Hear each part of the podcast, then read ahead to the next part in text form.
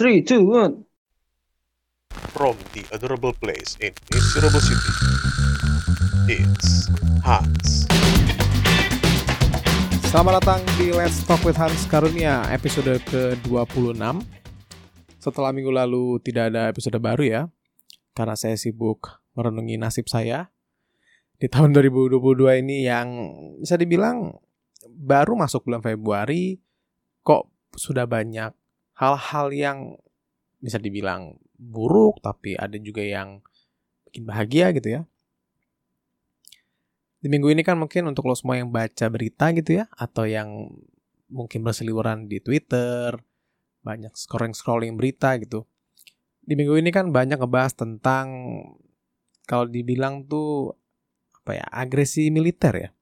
Agresi militer uh, dari Rusia ke Ukraina di mana menjadi sebuah hal yang ramai diperbincangkan termasuk Indonesia karena di Indonesia banyak statement, banyak apa gue bilang ya, banyak pikiran yang ditumpah ruahkan di Twitter. Karena kan kalau gue bilang Twitter tuh sebagai tempat sampahnya media sosial ya. Jadi semua orang bebas untuk mengutarakan isi pikirannya, meskipun mungkin gak ada isinya. Dan ya udah main disebar-sebar gitu. Ini kan kasus kalau gue bilang sih ya ya agresi militer lah ya. Ya di mana katanya dimaksudkan untuk menjaga keamanan rakyat Rusia dari bisa dibilang musuh-musuh gitu kan. Jadi kan problemnya ini saat terjadi agresi sekarang itu kan yang gue tahu memang Ukraina sama Rusia sudah bermasalah, sudah punya masalah sejak tahun 2014 kalau nggak salah ya.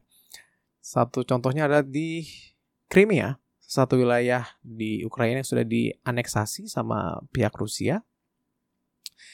Yaitu Crimea adalah wilayah dari Ukraina dan sempat jadi perbincangan, sempat ada kesepakatan. Namun sekarang akhirnya berakhir dengan ya kalau gue bilang apa ya ini ini ini jadi bayangan gue tuh jadi mirip kembali ke zaman tahun 1940 atau 39 gue lupa di saat Hitler meng, uh, masuk ke wilayah Polandia gitu ya. Nah, masukkan untuk menyebarluaskan pengaruh bangsa Jerman di sekitaran wilayahnya termasuk Polandia yang jadi wilayah pertama.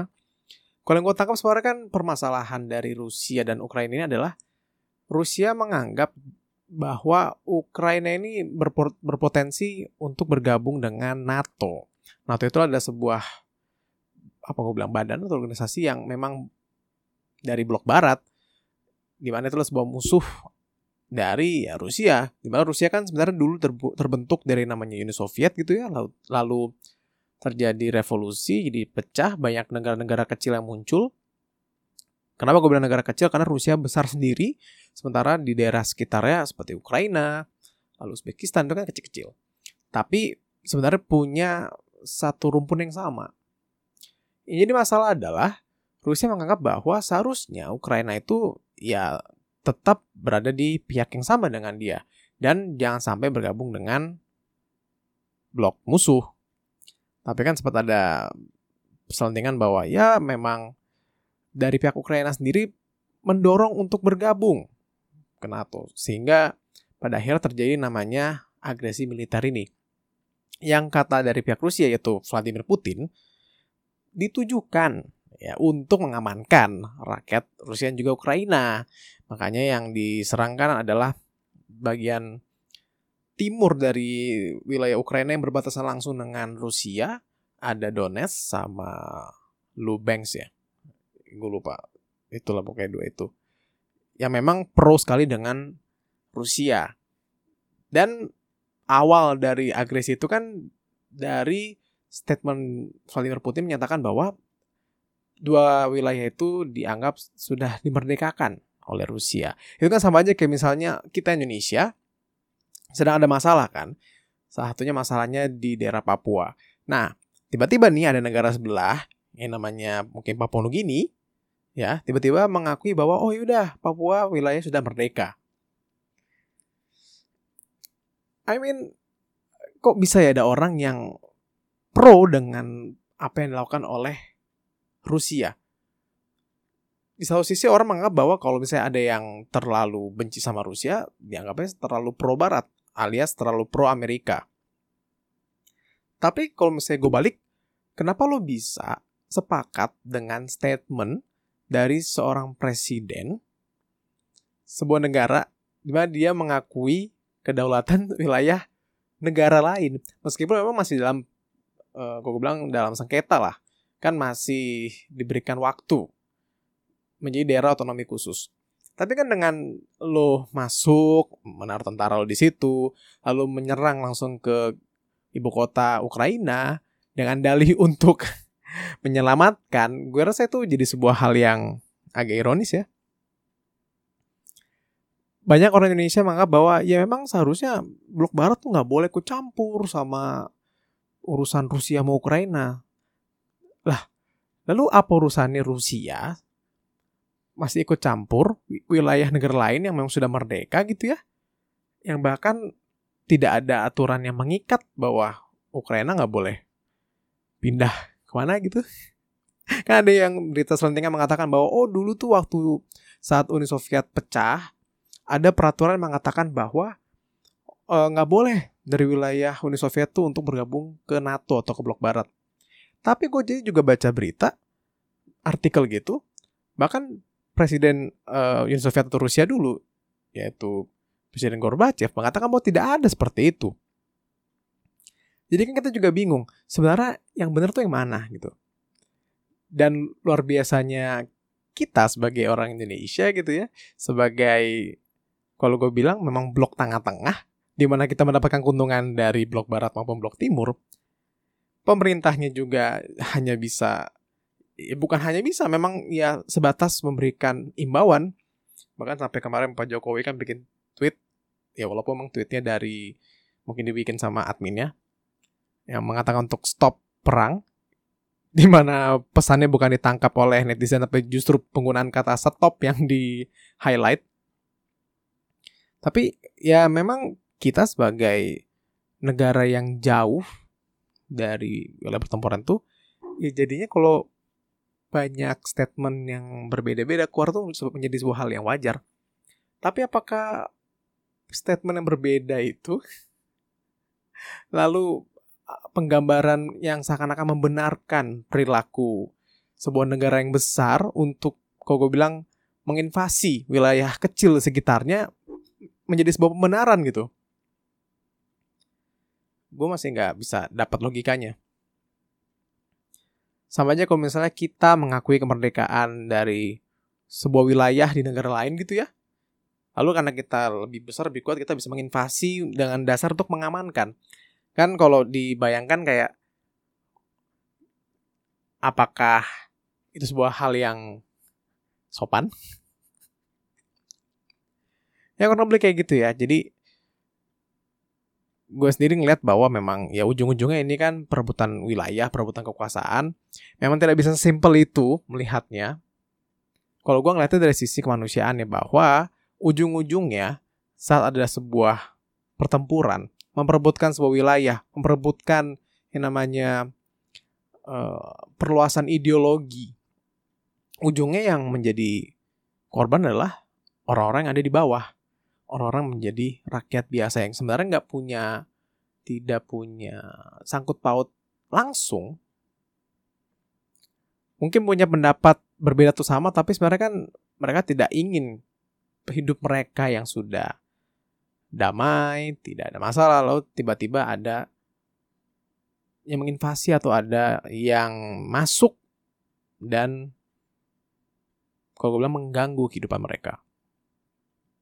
Jadi semoga aja ini jadi sebuah gambaran bahwa emang meskipun terlihat bahwa bumi ini negara-negara di bumi ini terlihat saling kerjasama gitu ya tapi sebenarnya ya kenangan kalau gue bilang kenangan dari perang dunia pertama perang dunia kedua di mana kan sebegitu kuat ya ideologi atau cakupan segregasi lah bahasanya, segregasi ideologi yang ada di dunia ini. Walaupun sekarang pun memang satu ideologi jauh lebih meluas, jauh lebih dikenal dibandingkan satu ideologi lainnya. Tapi satu ideologi yang memang sudah jauh berkurang ini tetap memiliki sebuah kekuatan yang nggak bisa dianggap remeh gitu. Dan kalau misalnya nanti ya seperti para bocah-bocah TikTok yang memper memper apa memperbecandakan bahasa apa itu yang membuat jokes tentang perang dunia ketiga gitu ya. Kalau misalnya sampai beneran kejadian perang dunia ketiga yang jadi korban ya kita semua. Karena pasti akan berdampak ke segala macam sektor. Nggak cuma ekonomi nggak cuma stabilitas kehidupan di dunia. Karena karena kan karena memang sudah terkoneksi ya. Jadi kan saat satu negara meskipun jauh gitu nggak terlalu banyak terlalu banyak hubungan dengan kita contoh misalnya gitu ya. Tapi kan bisa jadi juga memberikan pengaruh yang nggak bagus. Contoh Ukraina kan jauh uh, gak akan berdampak langsung misalnya. Yang artian misalnya mereka diserang di nuklir atau apa kan jauh banget dari Indonesia. Tapi kita juga baru tahu bahwa ternyata Ukraina itu adalah salah satu negara pengekspor terigu atau gandum ya gandum terbesar ke Indonesia. Lo bayangin kalau misalnya tiba-tiba nanti ya di luar sana tuh di supermarket gitu kan kalau kemarin beritanya minyak goreng habis, banyak yang rebutan, harga murah gitu ya.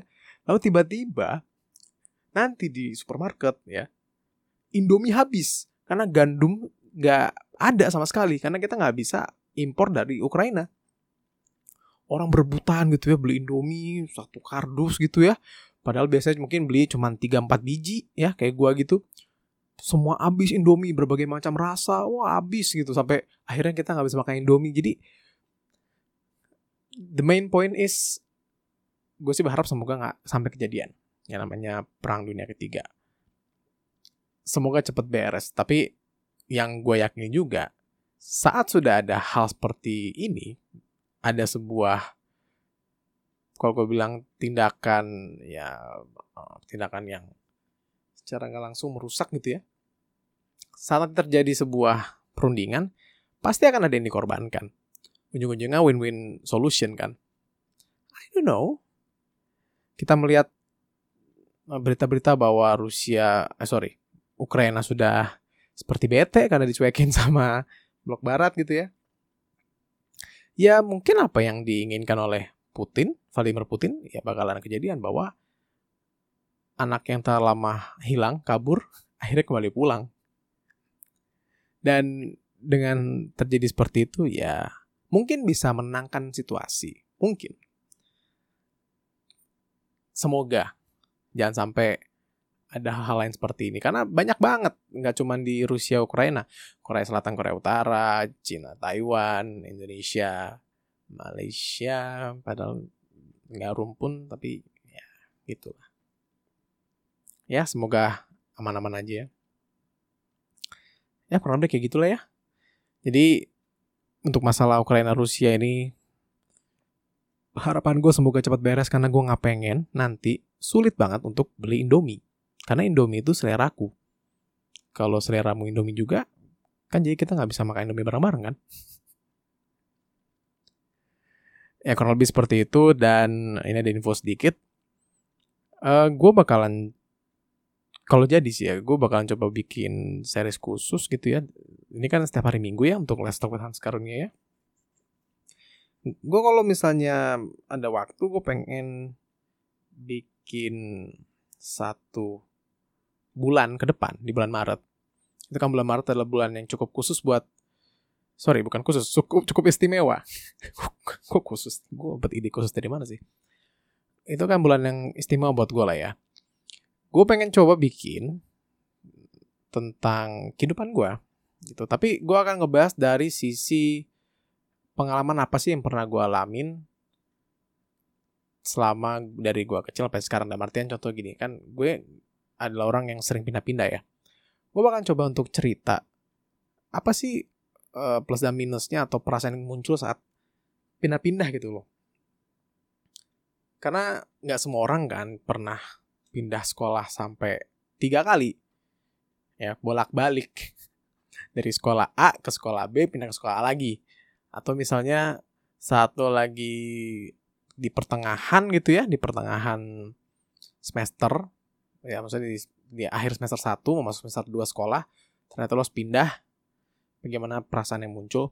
Itu kan semua orang nggak pernah merasakan. Eh nggak semua orang merasakan. Dan gue pengen coba untuk sharing itu. Mungkin ada yang punya pengalaman yang sama mungkin saat dengerin berita atau dengerin cerita yang gue nanti sampaikan bisa jadi relate. Dan ujungnya ya itu sih lebih ke bagaimana gue untuk sharing sih karena gue merasa perlu aja tuh selain juga untuk ar uh, arsip sih. Gue pengen bulan Maret tuh emang jadi bulan yang khusus kadang gue buat konten ya tentang apa yang pernah gue alamin gitu ya jadi uh, sekian untuk episode kali ini episode 26 semoga saya rajin untuk bikin podcast ini karena emang agak sulit ya. Um, gue kan saat ini lagi sambil bikin podcast lalu juga sambil ngerjain tesis yang masih mentok ya masih stuck.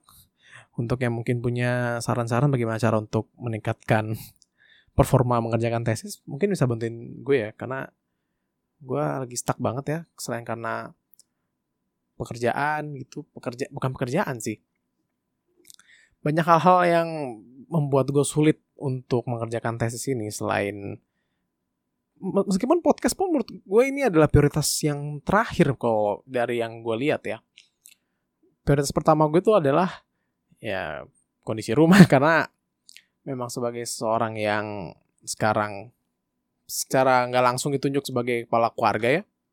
Jadi kalau ada masalah apa-apa di rumah,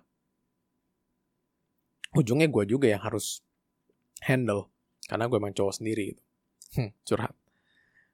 Terus tambah lagi dengan tesis yang ya dengan problematika dan juga kesenangan di dalamnya tapi intinya adalah dengan kondisi seperti ini semoga untuk yang Tegur rencanakan bisa tetap lanjut.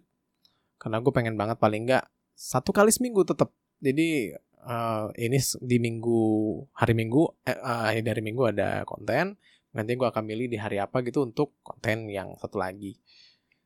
Yes, kalian juga ini kan podcast sebagai tempatku untuk berlatih ya. gue ingin melatih untuk bagaimana menjadi seorang storyteller yang baik.